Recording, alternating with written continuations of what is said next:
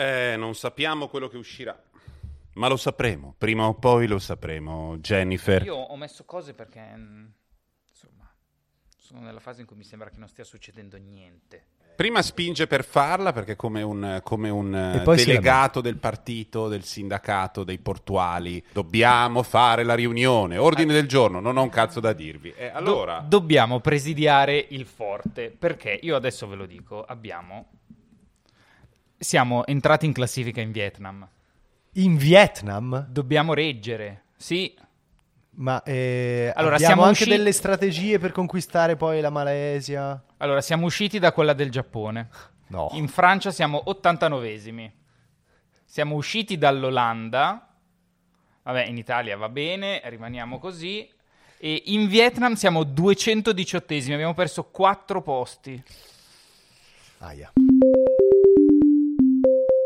Bentornati a un'altra puntata di Joypad, cioè Corri. Salta! E spara. Noi siamo Matteo Bordone. Francesco Fossetti. E Alessandro Zampini. La puntata di oggi arriva dopo un ritardo dovuto a un malessere gastroenterico grave. Abbiamo avuto un avvelenato. Fossa. Eh, ragazzi, è andata così. eh, il pollo teriyaki mi ha devastato. Eh, ho capito, ma eh, prendete le cose giapponesi non da, da giapponesi e le fanno sì, le fanno un po' col culo. Ma siamo sopravvissuti. Ok, oggi dobbiamo parlare di argomenti. Non è che non ci sono gigantesche uscite di quelle che ci fanno dire.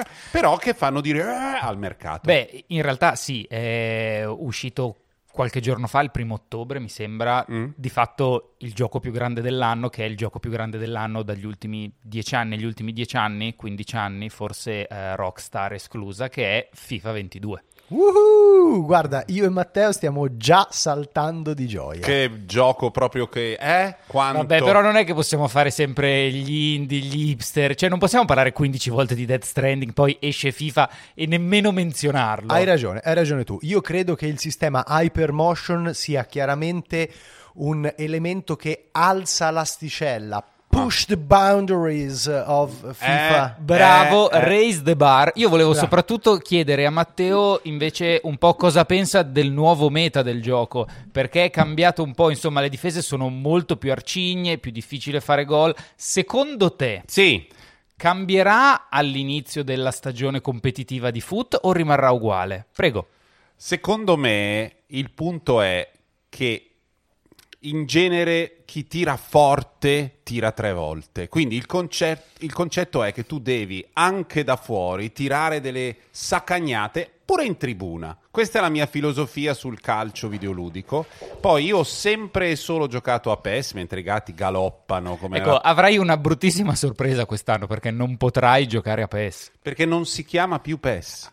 Allora, quello è uno dei motivi, se vogliamo quello di facciata. Quello reale è che è un po' una chiavica al momento quest'anno il nuovo PES, che si chiama eFootball. Zampa, raccontaci per bene, via. Sono curioso anch'io adesso. Allora, siamo partiti con FIFA perché, insomma, eh, la rivalità tra FIFA e PES, soprattutto in Italia, è sempre stata sentita anche se di fatto non è mai esistita. Nel- dal punto di vista delle vendite, del mercato e dai numeri tolti gli anni di Ivanov, Stroliman, Djuric, Vareni, Yuga, Castolo e Miranda, che è la formazione del primissimo Winning Eleven. Vabbè, adesso stai facendo È- proprio il, il- È così, l'equi- l'oltranzista. È l'equivalente per la nostra generazione di Sarti, Burnic e Facchetti No. dell'Inter. Stai facendo Uguale. l'oltranzista. Il punto è il seguente: uno è un programma verso il quale si prova un amore legato anche ai suoi difetti, come è l'amore vero. Cioè, PES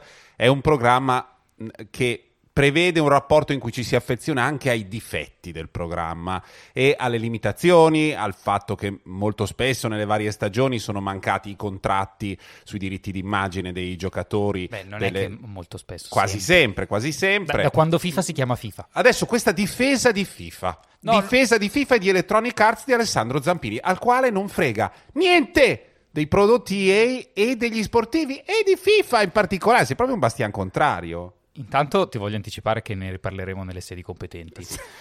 Detto questo, in realtà noi siamo affezionati a Winning Eleven prima e PES dopo, anzi International Superstar Soccer prima ancora, Sì? perché siamo cresciuti con la prima PlayStation, con quel gioco. Eh, era un'esperienza che ci, ha, che ci ha avvolti, ma oggettivamente negli ultimi anni poteva piacere un po' di più un gioco, un po' di più l'altro, ma l'offerta che uno forniva nei confronti dell'altra è proprio Diciamo imparagonabile. Che tutti compravano FIFA e si vedeva, insomma. Ma le quote di mercato sono credo viaggino intorno al eh, 90% uno, 10% l'altro. FIFA ha venduto da, in questa edizione, che è vero che è la più venduta, eh, intorno alle 9 milioni di copie, è uscito 10 giorni fa, chiuderà come quasi in tutti gli ultimi 4-5 anni a una cifra compresa tra i 18 e i 20 milioni di, di copie. Che- N- non credo che nessun gioco ogni anno riesca, perché FIFA esce ogni anno, a vendere così tanto. Lo fa perché eh, ha, una, ha, ha le licenze ed è vero, ha la modalità FIFA Ultimate Team che è quella dove ti compri le bustine con i, con i giocatori. Che è- Problematica, eh? Problematica. che è l'evoluzione della Master League di PES, ha un, um, un movimento e-sport dietro, i creator che spingono molto, è un gioco cento volte più completo. E, e possiamo dire quindi che proprio in nome di questa sua posizione Totale di dominio, dominanza.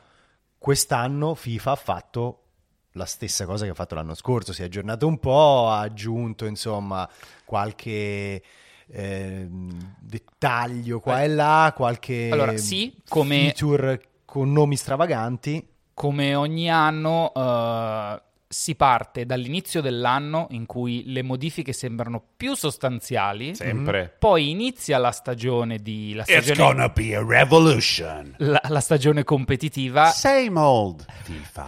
e gran parte di queste modifiche vengono un po' ritrattate Eh. perché subentra il feedback dei pro player, della community che Vogliono non è che abbiano troppa cosa. voglia di cambiare No, mi piacciono i tuoi perché i eufemismi. giocatori, i giocatori che valgono tanto e che la gente vuole sono ovviamente gli attaccanti. Ogni anno Ma FIFA la prova Nicoletta Orsomando non le fa più le annunciazioni perché io non mi trovo. Mi è sempre piaciuta. Come mai ci sono questi annunci nuovi? E quindi niente, però ogni anno si prova a difendere un po' di più, poi arrivano quelli che vogliono usare Cristiano Ronaldo e fare 15 gol quelli e che si pagano, difende sempre cioè meno. quelli che comprano le bustine di Eh sì, foot chiaramente. ogni Spieghiamo bene settimana. cos'è foot perché qualcuno potrebbe non conoscere foot. Foot eh, è acronimo di FIFA Ultimate Team Mm. ed è sostanzialmente una modalità in cui eh, i giocatori si assemblano a una squadra grazie a delle figurine che rappresentano dei giocatori. Il punto è che uno pensa mi compro un tot di bustine Sì. e ho tutte le figurine che mi Ho delle servono. monete digitali con cui Da No, fava. no, ogni settimana, ogni stagione, ogni mese arrivano le nuove figurine con la versione super in forma di Cristiano Ronaldo, con le scarpette rosse, con i tacchetti morbidi Però adatti sembra al proprio campo. un anziano che ne parla di questa cosa. eh. Ma è così, scusami, eh. È vero, è un mercato enorme. Adesso dietro. difendi anche foot. Io non so. vabbè, non- È così. Ma io non lo difendo e ci gioco molto poco, però lo capisco. Ma come a lo differenza capisci? vostra. Ma mm, non, lo- non è questione di capirlo Eh, o non allora- capirlo. Certo che si capisce perché è, è- è evidente- evidente che diventi tossicone di quella roba lì. Non vedi l'ora di avere le bustine nuove, di pescare i giocatori nuovi. Ma no, non Però- mi sembra nulla di così strano e che non sia mai esistito, tra l'altro, anche nel nostro mondo. Magic era quella cosa lì. Ma non è che Uguale. compravi Magicone o Sì. quest'anno? Compravi Magicone? Compravi Magic, Eh? l'espansione usciva ogni anno, ogni anno e mezzo, aveva delle lievi variazioni. Sì, Compravi le bustine di Magic. Beh, compravi. Magic usciva con un'edizione, al tempo si chiamava Adunanza, che era quella base. Poi Ok. uscivano le espansioni. Le espansioni erano, aggiungevano magari un'abilità, un elemento singolo, ne usciva un blocco e c'erano le bustine legate a quell'espansione. Quelle andavano a modificare anche il gioco base, il meta del gioco, Ma meglio io sono felice neri che, rossi. io sono felice Non che una, una parte della tua vita sia stata caratterizzata con passione, conoscenza, Voi impegno. buttavate il tempo a seguire i concerti, non è a una sentire gara, la musica. non è una mia. gara, ma il punto è, vogliamo veramente che il gioco più venduto del mercato videoludico si basi su Magic? Aspetta, poi un po' di differenze, Zampa, nel senso che su Magic ti potevi comprare le carte singole perché c'era un mercato di carte singole, ti volevi fare il tuo mazzo speciale, lo pagavi tot e quello era. Anche in foot. La rapidità con cui viene aggiornato il roster, per usare questo termine che- con cui adesso mi... Sì. Di, di, di foot non è proprio la stessa con cui veniva aggiornato, diciamo, Magic e quando andavi nel negozietto dietro casa tua, se mettevi un fogliettino di carta con scritto rito scuro dentro la bustina, con i tuoi amici giocavi comunque con il rito scuro. I tuoi amici forse. Io Eh, accettavo solo carte ufficiali Essendo, prese essendo, regolarmente. essendo FIFA un ambiente chiuso, se tu ogni settimana non dai l'obolo a Electronic Arts, non sei competitivo. È un po' diverso. È vero, però si parla di un livello di competitività che va verso l'e-sport. Cioè, per essere molto forte e giocare con i tuoi amici, giocare fino per dire alla Serie A, basta un, un gioco normale. Ti fai quelle quattro partite, quelle qualche partite che devi fare ogni, ogni settimana, ti prendi i punti, ogni tanto shoppi. Eh? Ehi là! Eh, ogni tanto shoppi e sei comunque un giocatore più che, più che discreto e onesto. Se vuoi arrivare a livelli altissimi, devi cacciare migliaia di euro per sperare di trovare quelle carte giuste. Ma a parte, vabbè, la dis- quanto è discutibile sta roba, perché quando l'hanno fatto eh, i nostri amici svedesi su Guerre Stellari, gli abbiamo fatto un mazzo così che hanno fatto la lotteria. Cioè il concetto della lotteria, spero di pescare qualcosa, dopo avergli dato 70 euro, è un po' assurdo. Tu gli dai 70 euro ogni anno e in più puoi partecipare a questa riffa che ti permette eventualmente di avere... È un po' assurdo. Però tu gli dai 70 euro per giocare a FIFA. A FIFA ci puoi giocare sempre con i tuoi amici. No, ma ho divano, capito, puoi fare le Zams, tue partite. Tu puoi, anche, tu puoi anche avere una squadra più che dignitosa senza spendere niente, giocando, facendoti, che so, gli obiettivi, le missioni che ti danno a volte delle carte più che valide. Ma perché non è un free to play? eh, Mettano foot free to play.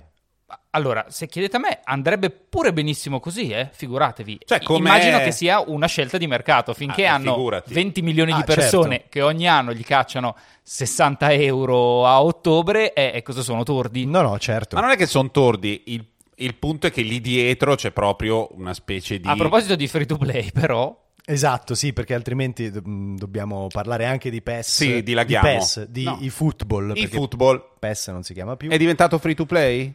È diventato free to play, è diventato cross platform, quindi esce su tutte le piattaforme, compresi i telefonini, gli smartphone. ed è diventato ingiocabile. Questo devi. Questa nuova linea di zampa che difende FIFA. Non gliene è mai fregato niente. Avete presente l'amico nerd che No. per tenere il punto Uno- si amputa una gamba? uno fa- Aspetta, Zampa. aspetta, Uno fa la perché versione...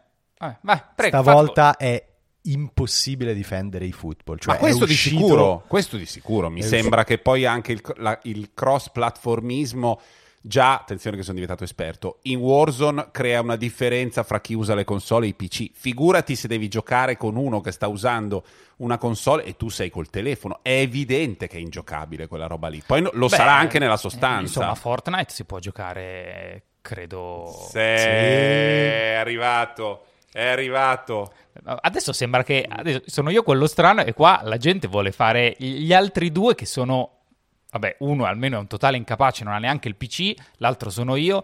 E mo se non giocano nel miglior setup Ma no, possibile, no, no, non è il setup, non sono io, non sto È parlando una, di me. è una questione di ecosistema. Sto, sto- sto dicendo che certamente si odieranno quello che usa il telefono e quello che usa il PC o la console perché non possono andare insieme in un gioco dinamico e veloce nel ritmo come è una simulazione di football, un gioco di football, di, di calcio. È complicato. Se è un gioco a turni, lo capisco, funzionerà benissimo. Civilization si può fare, cioè puoi fare delle cose a turni cross, cross platform quando sono d'azione e una roba come il calcio dove cambia un decimo di secondo e ti cambia tutto, secondo me non funzionerà molto, ma perché andiamo su questo, seguiamo Zampa in un mondo in cui come leviamo se tutti gli altri favore, giochi, poi. tutti Cioè, gli come indie, se fosse un favore. teniamo solo Madden e giochiamo solo a quello, Cioè, facciamo uno non è che può oggettivamente dire come sta il mercato, come va le cose. No, adesso è lo schiavo dei poteri forti. Allora, ehm, andiamo dietro allo schiavo. colosso canadese, Bravo, forse. bravo. Eh, perché PES è ins- in- indifendibile? Anche il gameplay, se uno gioca singolarmente su console, fa schifo. Allora, diciamo che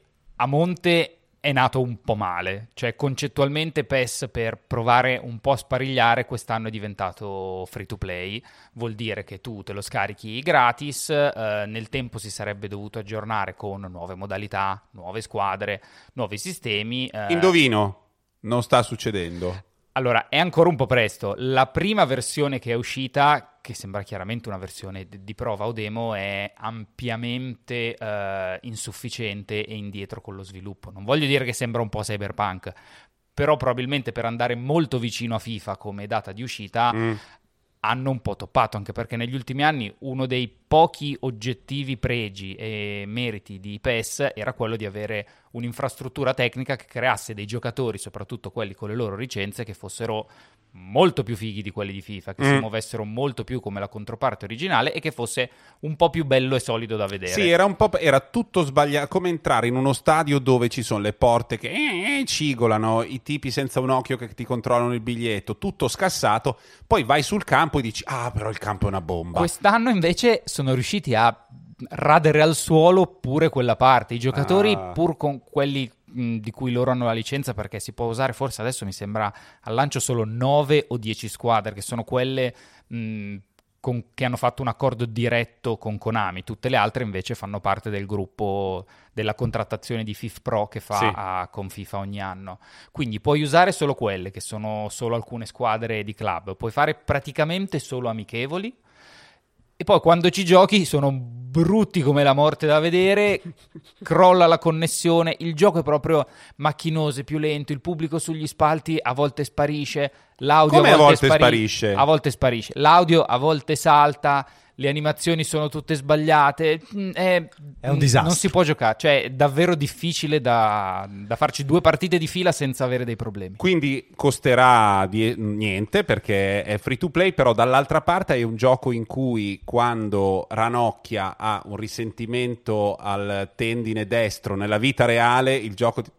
Attenzione, ranocchia ha un risentimento al... Quindi No, state beh, attenti. Credo che ti arrivi la notifica che puoi comprare la carta di Ranocchia con delle statistiche ancora più basse per 300 euro. E invece nell'altro gioco il giocatore non c'è e mentre cerchi di... Ah, Eto! Ba- Oh! Più che altro, anche se c'è, ti sembra un focomelico nano.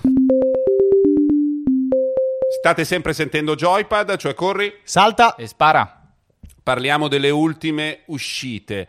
Ma la prima che hai scritto qui in scaletta è forse una gag? Eh, sì, l'abbiamo anticipata prima, non so se ha senso portarla avanti perché probabilmente eh, genera ricordi, ricordi terrificanti nell'intestino di, ste- di Francesco Fossetti. nello però- stomaco. Hanno, hanno scritto Chicken Teriyaki 6. Grazie ragazzi. È, è Eh, bello perché è il sesto installment di questo gioco in cui tu sei uno che deve fare delle dirette perché fa il figo con le camicie del sito di, di videogiochi più seguito d'Italia e purtroppo però E mangia un vie- chicken teriyaki E ti viene il vomitino in e c'hai diretta. Il vomitino, il sudore freddo, forse devo andare in bagno. Ragazzi, eh, che devo fare? Eh no, perché tu so- hai proiettato questa immagine di supereroe del videogioco e invece supereroi niente. Basta Poi un- se ti devi cagare addosso, ti caghi, sei come noi Scusami, comuni mortali. Ma ogni supereroe ha la sua criptonite. La mia è il chicken teriyaki. Che No, devo povero fare? chicken teriyaki è buono, solo che si vede che era avariato.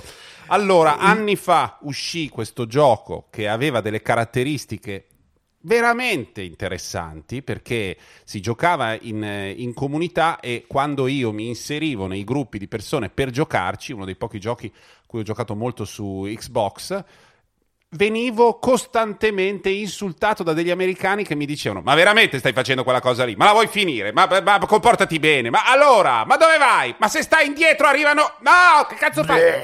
Tutto così ed era Left 4 Dead. Ora Left 4 Dead rinasce in una nuova veste. Cosa c'è? Perché ridete? Vi guardate Perché la gag voi? di Chicken Teriyaki 6 era mh, al posto di Far Cry 6, che doveva essere prima di Left 4 Dead nella scaletta. Eh, amici, Vabbè, però... ne, ne parliamo dopo. D'altra parte, Dopo, dopo, Back dopo. 4 Blood ha un 4 nel, nel- nel titolo, quindi 4 viene prima di 6, ci sta a parlarne prima. Back 4 Blood è la nuova, è la rinascita, la nuova versione, la nuova, non so come definire, l'erede, giusto? Spiri- erede spirituale. A noi piace tanto scriverlo così. Erede ok. spirituale va fortissimo. eh. È l'erede spirituale di Left 4 Dead, quindi un Che gioco... di solito sta per il publisher non mi ha dato i diritti. Ho cambiato un po' il nome, ma la menata è quella. Si, c'è il 4 nel titolo perché si gioca in 4 e credo che ci siano tutte le dinamiche del vecchio Left 4 Dead. Eh, sì, anche perché è sviluppato dallo stesso team che, come diceva Zampa, non ha i diritti sulla proprietà intellettuale, ha trovato un altro publisher e insomma ha sviluppato sostanzialmente lo stesso gioco, un gioco sparatutto in prima persona cooperativo in cui un eh, piccolo gruppo di quattro giocatori interpretano dei sopravvissuti che devono raggiungere eh, diciamo una serie di ehm, zone sicure attraversando ovviamente l'inferno. Ehm, il gioco eh, è disponibile anche su Game Pass, quindi si è già creata una bella community, si riesce a fare qualche partita, perché appunto il problema di questi titoli che sono molto focalizzati sul multiplayer è sempre quello che magari non hai la forza di creare fin da subito una community eh, concreta. E è divertente, è molto divertente, è accessibile, nel senso che il sistema, il gameplay è proprio piacevole, entri subito in partita, ma non è di quelli in cui puoi andare avanti svaccato sul divano senza pensare. Serve tanta coordinazione, eh, tanto gioco di squadra, ti devi coprire le spalle a vicenda. Perché c'è quella cosa che se ti allontani succede Sei un disastro. completamente. Quindi è in sostanza ehm, CGL, CISL, Will e sindacati non confederati con intorno Forza Nuova che cerca di ucciderti. Sì, così? più o meno, sì. Ok, va Eh, di solito gli zombie fanno esattamente gli stessi versi dei- di Forza Nuova. Eh, certo, certo. Ehm, la- Vengono un po' dallo stesso sottobosco. Eh, eh. il sangue, la terra, sono stati sottoterra, hanno questa fame di sangue. Quindi ci sono Io anche proprio de- le radici. Io avrei detto fogna e merda, però va bene anche sangue e terra. eh. ehm, l'elemento inedito rispetto a Left 4 Dead è che ci sono delle carte che rappresentano dei Uh, bonus hai detto carte, adesso Aia, guarda come si aia, inalbera, le loot box, aia. e gli svedesi e Sono FIFA. gratis? sono tutte gratis. Eh, ci sono delle carte che rappresentano dei bonus e dei malus. Ogni, eh, in ogni rifugio in, eh, in cui arrivi c'è un, eh, l'intelligenza artificiale gioca un malus e i giocatori giocano un bonus. Quindi la partita si evolve anche a seconda di- delle scelte che i giocatori compiono. E questa è una cosa molto carina perché anche una volta finita, diciamo, la campagna principale, poi rigiocarla a pezzi, vedendo un po' che cosa ti succede questa volta, diciamo, è, è interessante. Io voglio cogliere l'occasione per dire a, eh, allo sviluppatore che è Turtle Rock. Sì, eh, Una volta ci sono stato insieme sull'Uber Pool. ecco.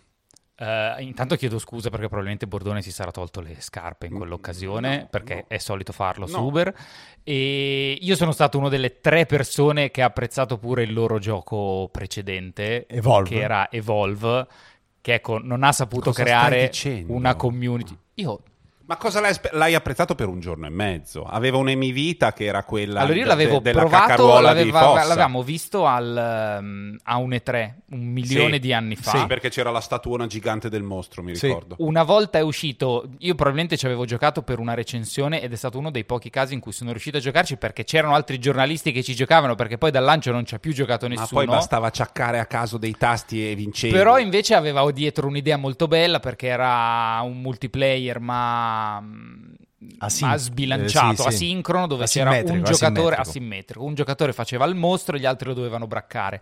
Quando giocato in quel modo era fighissimo, ma proprio fighissimo. Anche perché bastava ciaccare a caso dei più. tasti. Cia, cia, Certo.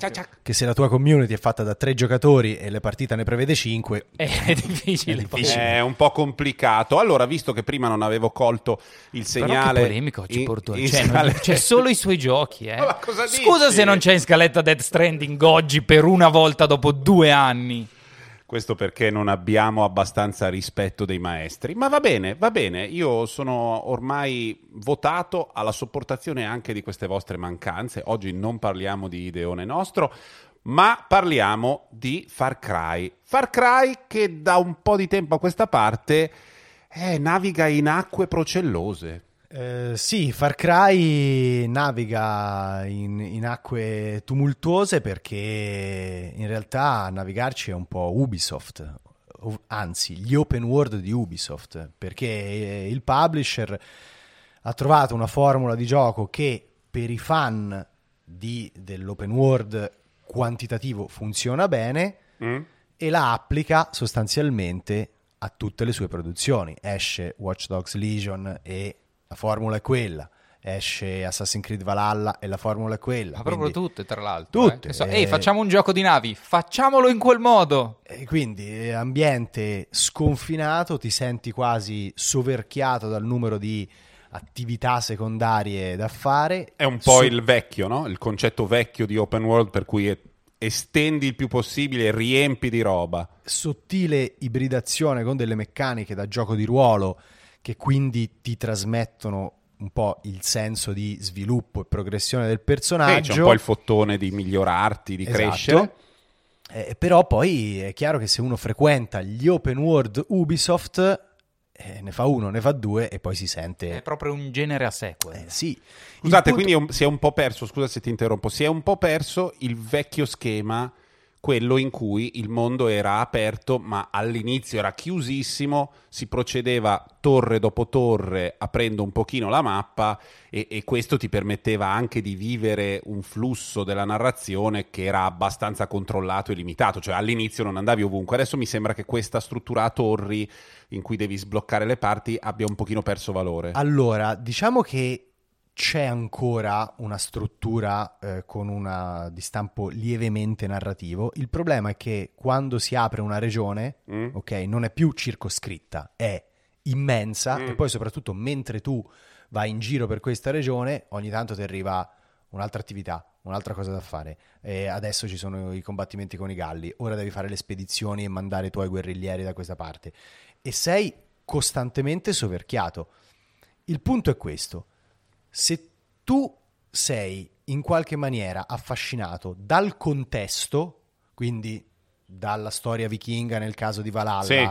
dalle atmosfere cubane nel caso di Far Cry 6, dalla mitologia greca nel caso di Phoenix Rising e fai solo quel gioco lì, trascinato anche insomma dall'atmosfera, dall'ambientazione, va tutto bene, ti diverti dall'inizio alla fine e bella lì Sì, un po' dispersivo, ma sei molto immerso. appena mh, trovi uno di questi prodotti che magari non entra proprio nelle tue corde per come è scritto, per eh, lo stile con cui Sì. hanno rappresentato, insomma, lo stile visivo, dico, eh, non lo fai, cioè non, non ci investi più quelle 70 ore, 100 ore che il gioco ti richiede. Quindi va bene per chi si lascia un po' trascinare dalla tematica, dall'immaginario, dall'atmosfera. E- ed è così per tutti i giochi Ubisoft. Eh, Far Cry è uno sparatutto in prima persona, Assassin's Creed è insomma un action in terza, però eh, l'idea è quella là. Poi c'è, c'è sempre chi ti dirà questo per me è il miglior Far Cry di sempre, perché è quello più grosso, quello con più cose da fare. Sì, perché ti è piaciuto Anton Castiglio, interpretato Mm, da mm, Gustavo certo. Esposito. E se disgraziatamente ti piaceva di più invece il Kirat, che era il Nepal sostanzialmente, questo non, non lo sopporti e viceversa. Certo, ovviamente. Beh, direi che abbiamo una parola buona per tutti oggi. Ho la sensazione che il gioco di cui ci parlerà adesso Zampa possa essere un gioco che mette d'accordo più persone e nel quale mh, così buttare con slancio e felicità tante ore. Io sono stato parecchio sorpreso da Hot Wheels Unleashed, che è un... Avete presente Micro Machine che ha proprio Ah, che piagato la nostra generazione eh, con la prima PlayStation, il multitap e le partite fatte in quel modo. Ecco, io ci ho rivisto molto in questo Hot Wheels, è un gioco di corse arcade con le macchinine, con le Hot Wheels appunto, eh, però è immediato, è divertente, ti sblocchi le tue, le tue macchinine, alcune modalità, giri sulle piste fatte in casa con eh, i giri della morte fatti, fatti arancioni, ti dà un bel feedback da correre, è super semplice perché è impostato proprio per essere un arcade, e quindi di fatto freni vagamente nel senso di sfiori il freno durante una curva per derapare e poi controlli la derapata, usi il turbo. Però l'ho trovato più che onesto, immediato e se- senza stare lì a raccontarsela particolarmente, ti metti sul divano, pad alla mano e ti diverti parecchio. Mm, sono d'accordissimo. Eh, io l'ho giocato sia con lo split screen, perché si può giocare anche in due. E, ed è- tra l'altro finalmente un altro multiplayer da divano Sì. perché stanno sparendo. Sì. Quanto Ed è, è molto, è molto divertente, ma anche fare la campagna Sì, è ehm, insieme, cioè un- una gara per uno, eh, funziona molto bene, anche perché la campagna è abbastanza impegnativa, eh. non prendetelo come un gioco per bambini, perché per andare avanti e vincere le competizioni bisogna guidare bene e poi c'è questa- questo senso di sorpresa perché anche qui ci sono delle scatole da aprire con delle macchinine e dentro ci sono le Hot Wheels e f- tantissime collezioni di Hot Wheels, quindi ci sono quelle più fantasy, quelle più eh, insomma rigorose legate alla storia dell'automobile e tutte le volte è un po' la sensazione insomma che avevamo da bambini che, che cosa mi tocca adesso lo voglio subito provare in pista Raro caso di gioco italiano. Camerati! È un gioco italiano. Adesso non si può questa settimana dire più che sembra una cosa grave. possiamo dire italianissimo Italianissimo, italianissimo. Che sapete cosa dicono dalla Francia? D'oltralpe loro dicono perché vogliono dire lo sviluppatore, la, la- cosa, com'è, il colosso, Colosso transalpino. il colo- colosso, Il colosso di Sant'Ambrogio. ludomotoristico transalpino. Il Eh. colosso ludomotoristico transalpino. Comunque è italiano, l'ha sviluppato Milestone, che è un'azienda che ormai si misura con eh, licenze importanti, cioè quelle di MotoGP, quelle di Supercross, adesso ne ha preso un'altra che arriva sempre dall'America, perché insomma è lì che Hot Wheels eh, va mh, alla grande. E secondo me in questo caso si è misurata proprio molto bene anche con l'immaginario di Hot Wheels. Beh, possiamo dire che è il più grosso studio che si occupa di ruote e tutto quello che mh, ha a che fare con le ruote. E adesso forse è il più grosso, uno dei più grossi. Forse in, in Italia credo No, sia dico nel in generale il più grosso studio In di Italia è il più sviluppo. grosso in assoluto, no? Beh, diciamo che c'è Nintendo. in Italia sì, è il più grosso in assoluto. Eh, per il resto, insomma, c'è Codemasters. Sì, c'è Codemasters che è grosso, sì. non- che forse è anche più grosso proprio a livello Però di- siamo da quelle parti. Però siamo da quelle parti se la gioca, ass- non, non è almeno un campionato totalmente diverso come per altri italianissimi sviluppatori. Italianissimi, come bello italianissimi. A proposito di mh, ruote, Forza Horizon. Forza Horizon eh, l'ho giocato, eh, anche se esce fra un mesetto, me l'hanno- mi hanno mandato una versione di prova ed è eh, bello come era bello quello precedente. Cioè, Mm. Forza Horizon 4, secondo me, è eh, uno dei migliori titoli di guida arcade. Ehm, In una scala da eh, sasso a, anzi, da divertente a gran turismo.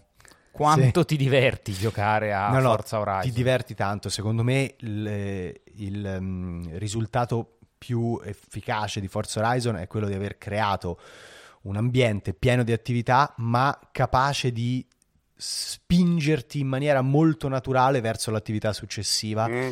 tenendoti sempre molto avvinto grazie a tutti gli elementi, eh, la musica, le atmosfere, eh, le ricompense, l'auto nuova che ti danno da provare. Ti- È proprio difficile staccarti.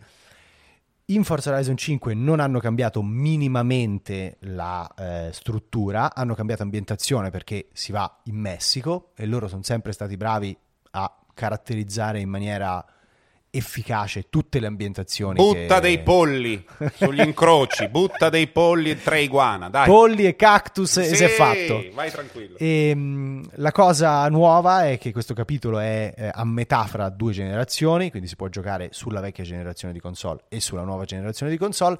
Ci sono proprio due modalità, modalità performance e modalità grafica.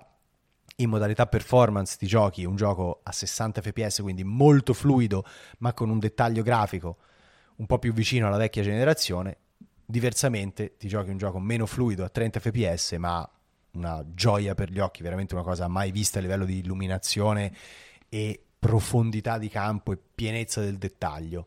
Non sarà facile scegliere. Mm, ma non ha comunque quella eh, così mm, quella patina tipica di Gran Turismo per cui mentre stai facendo una curva la cosa importante è il riflesso della luce sul finestrino, no? No, non ce l'ha. C'ha un, um, diciamo una modalità che si chiama Forza Vista, che è un po' eh, che recupera un po' quel tipo di car porn, perché Mm. ti vai a vedere la macchina con tutti i riflessi, ti apri il cofano, ti guardi dentro Ah, il c'è. motore. Ci sono anche 500 vetture da collezionare, quindi l'intento un po' enciclopedico c'è, Mm. eh, però diciamo che eh, Gran Turismo si mantiene. Molto più punitivo. Hanno fatto, Sì, Gran ha- Turismo hanno punitivo. fatto una scelta gli sviluppatori di Forza Horizon, fare un gioco che effettivamente ti facesse guidare delle macchine ti permettesse di divertirti, oppure un altro che stai lì a farti i selfie. Secondo me, Per me è meglio, è meglio l'approccio di Forza è Horizon. meglio divertirsi guidando. eh. Anche per me. Poi vedremo. Eh, io che sono una totale chiavica nei giochi di, di guida, ma ricordo di aver amato alla follia Burnout Paradise. Uh, No, amici, po' non, meno? È, non è quel tipo di arcade. Burnout Paradise anche per me è proprio uno dei migliori racing arcade di sempre. Qui eh, il modello di guida è accessibile, ma comunque guarda un po' alla credibilità, non voglio Io- dire alla simulazione, un, ma un al- po' devo al frenare in realismo, curva. sì, Questo sì. per me è il blocco nei giochi di guida. Un po' devi E frenare. allora niente. colpire, Grazie. colpire forte col cofano la ruota posteriore sinistra di un'altra macchina, Non- la fa volare via? non la fa volare Credo che via. tornerò a giocare a Burnout dopo averne parlato. E in questo glorioso blocco di questa puntata di Joypad finalmente torniamo a parlare di Death Stranding. Scherzavo, dai. Anniversario. Forse la console esteticamente più giocattolosa e di cui ti innamoravi di più nel corso del tempo, almeno fra quelle che ho avuto in casa io, cioè il GameCube. Quanto compie? Quanti anni? Vent'anni. Lo so che se pensiamo, ne abbiamo parlato anche in Manettini, se pensi a vent'anni fa, tu pensi al Nintendo, al massimo al Super Nintendo, e invece no, quelli sono 30, 30, Era pre-internet, 30. invece, eh. Andate sulla pagina delle newsletter del post e iscrivetevi a Manettini. Lo fa Zampa con contributi anche degli altri due, in particolare i miei perché Foson fa una mazza.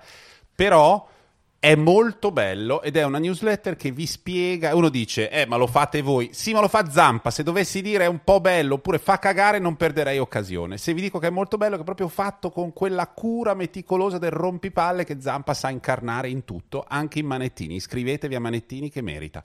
Prego, andiamo avanti. E quindi niente, il GameCube ha fatto 20 anni, è stata la seconda console più sfortunata di Nintendo. Facciamo la terza, perché il Virtual Boy, insomma, magari diciamo che è un tentativo, però è, mh, solo Wii U ha venduto meno di GameCube, nonostante il cubo avesse tra le librerie di videogiochi più, più- più belle, importanti e tra l'altro che adesso è oggetto di particolare interesse. Alcuni dei giochi del cubo sono quelli un po' più richiesti tra per remake eh, o remaster. È dove è nata al tempo, si chiamava Cloverfield eh, Studio, Sì. che avevano fatto i Beautiful Joe e poi anche Okami, forse. Sì, esatto. Eh, Resident Evil 4 prima di, di scellerate pratiche di marketing di Sony e, e Capcom era, una, era un'esclusiva del cubo c'è stato Wind Waker Anche se qualcuno lo vuole smerdare per via di quella statua di Napoleone. Vabbè, ma andiamo avanti, andiamo avanti, non voglio rivangare. C'è stato, c'è stato Wind Waker, è stata però una console che è uscita per Nintendo in un momento sfortunato, cioè loro l'hanno ancora pensata e concepita e sviluppata come una console per un pubblico di videogiocatori specifici, che era quello che loro avevano sempre avuto. In realtà Sony con PlayStation lo aveva incredibilmente allargato e aveva eh, diversificato il target, per cui eh, GameCube sembrava la console un po' per bambini e per ragazzini, Sony invece stava puntando agli adolescenti, agli adulti. Questo l'ha posizionato in una fascia di mercato strana che Nintendo non ha saputo leggere bene e ha pagato soprattutto il fatto che fosse la prima console senza un gioco colossale al lancio. Sì, perché c'è stato Mario Sunshine eh, Che è arrivato dopo. Che è arrivato dopo e comunque non, ha- non è stato il Mario 3D che ha saputo eh, replicare il successo di Cioè, Mario i- i 64 né poi eh, insomma avere quella, quella- quell'eco che invece avrebbe avuto nella generazione successiva Galaxy. Eh, è un peccato perché su GameCube sono anche nate delle serie importanti, cioè Metroid Prime è arrivato su GameCube, quindi il Metroid in prima persona tridimensionale è arrivato lì, Luigi's Mansion è nato lì. Fire Emblem? O Eh, no, era nato no, lì no. o era- c'era già da prima? C'era, c'era. Eh, ehm, Eternal Darkness, una delle esclusive più belle, eh, insomma, mh, e In, anche... in sé, al di là di questi difetti più di marketing, direi, e di natura un po' commerciale del- dell'oggetto, in sé era un oggetto stupendo, Bellissimo. era compatto, aveva dei mini ehm, di- dischi, dei dischi piccoli che quindi essendo piccoli erano dal punto di vista dell'errore tangenziale molto più solidi, erano più comodi da, ges- da gestire, erano carini, il drive era più piccolo e più efficace, ehm, i pad erano ottimi, in, Aveva in una maniglia. assoluto... Aveva una maniglia.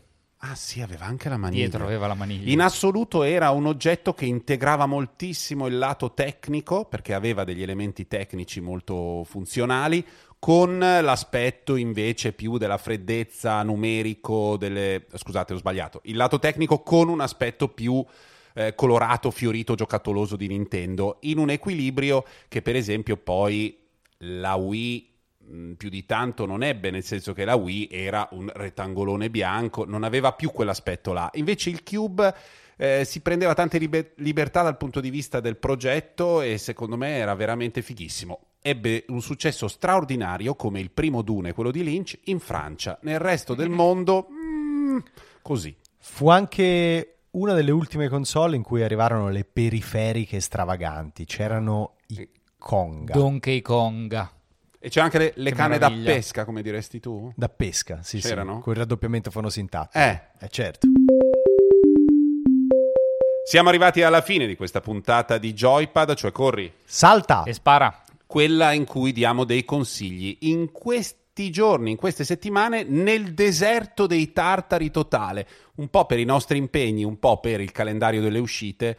Non è che ci sia molto da consigliare, vediamo. No, io sono in difficoltà anche perché vi voglio aggiornare. Sto giocando ancora a Ghost of Tsushima. Sono alla 63esima ora di gioco e non ho ancora finito nemmeno la secondaria.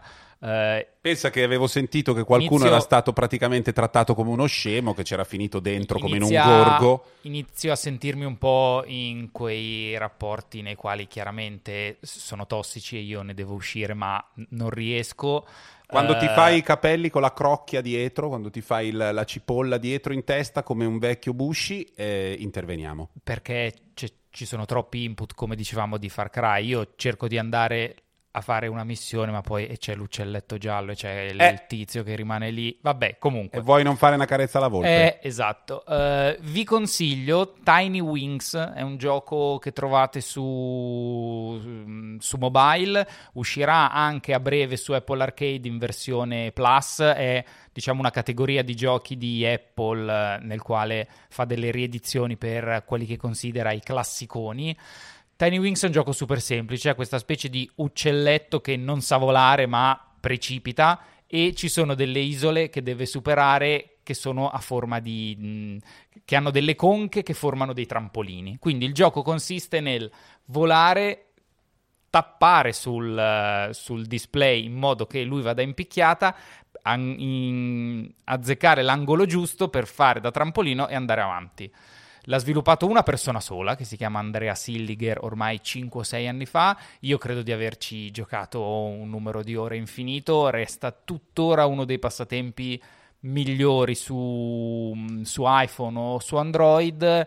Secondo me va- vale sempre la pena avercelo sul telefono. In questi giorni in cui il riscaldamento, almeno al nord, tarda a partire nei condomini e si percepisce un certo disagio perché le case si raffreddano e mh, ovviamente il nostro pubblico è ovunque, però al nord questi giorni sono i giorni in cui ci si rende conto dell'importanza del riscaldamento e del freddo all'esterno. Io ribadisco, non avendo altro perché sto giocando un po' a Death Stranding e ancora con un trasporto veramente da tossico della stazione a Returnal, che non mollerò credo mai, perché io voglio diventare una lesbica frustrata e triste che salta e spara dei mostri. Questo è quello che voglio nella vita. Non succederà, quindi gi- ci gioco in Returnal. Consiglio Frostpunk. Frostpunk si ripropone in ogni momento in cui fa freddo fuori e si spera nel riscaldamento. È un, um, uno strategico, come si chiamano quelli lì? Che non lo so mai. Strategico. Strategico gestionale. Uno strategico gestionale circolare. Una categoria che esiste nei videogiochi da, da quando Ogni esistono i volta mi, ba- ogni volta mi sbaglio, la so, eh, strategico, mm, perché poi cambiano, non è che tu non ti ricordi, ma cambiano i nomi. Eh, un tempo non si diceva Mori Nasci, poi È vero, ma adesso io non vorrei sovrastimare la, por- la nostra portata nel mondo della cultura, ma comunque siamo sempre solo noi tre che li chiamiamo lascia perdere. Dicevo, questo è un, ehm, un gestionale, uno strategico gestionale circolare, che è una cosa atipica, di solito non, non sono fatti così. Eh, in sostanza si interpreta una sorta di capo, presidente, dio, demiurgo, come sempre in questi giochi, di una comunità che vive in un ambiente devastato dal gelo, in una terra eh, che, che deve difendersi da un'era glaciale che è arrivata, quindi il contrario di Greta.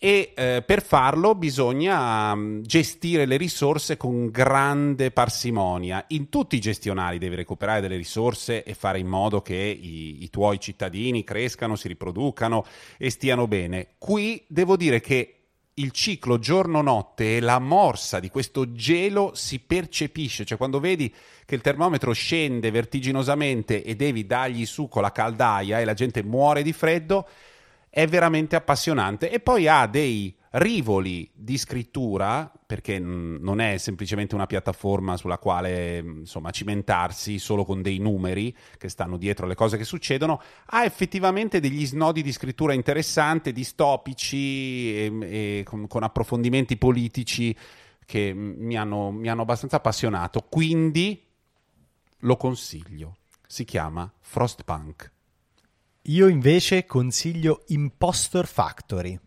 che è il terzo gioco sviluppato da Kangao, uno sviluppatore indipendente, eh, il cui nome non si sente tanto spesso, ma ha sviluppato To the Moon e Finding Paradise. Anche questo ha la stessa struttura, quindi è un gioco con una grafica in pixel art eh, insomma, molto retro, diciamo così, tutto sviluppato con eh, RPG Maker eh, e mm, oddio, non lo so se poi ha cambiato motore, ma originariamente insomma era sviluppato con quel, con quel software lì.